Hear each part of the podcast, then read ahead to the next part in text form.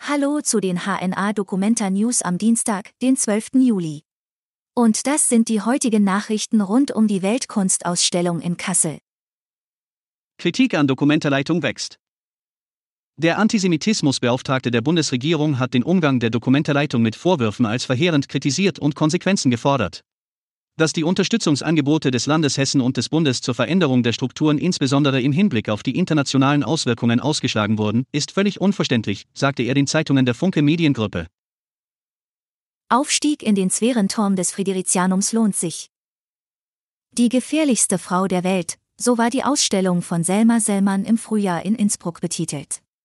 Wenn man sieht, wie die in einer Roma-Gemeinde in Bosnien-Herzegowina geborene Künstlerin mit einer Axt eine Mercedes zerlegt, könnte man diese Beschreibung beinahe glauben.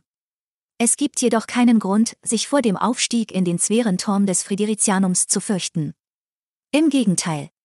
Es lohnt sich, die Treppen hochzusteigen. Unser Tipp bei eurem Dokumenta-Besuch. Mit einem Soli-Ticket andere unterstützen. Kennt ihr schon das Soli-Ticket? So eins könnt ihr für 27 Euro kaufen.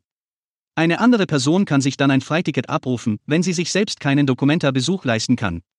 Mit jedem Ticketkauf unterstützen die Besucher zudem Nachhaltigkeitsprojekte in Deutschland und Indonesien mit einem Euro.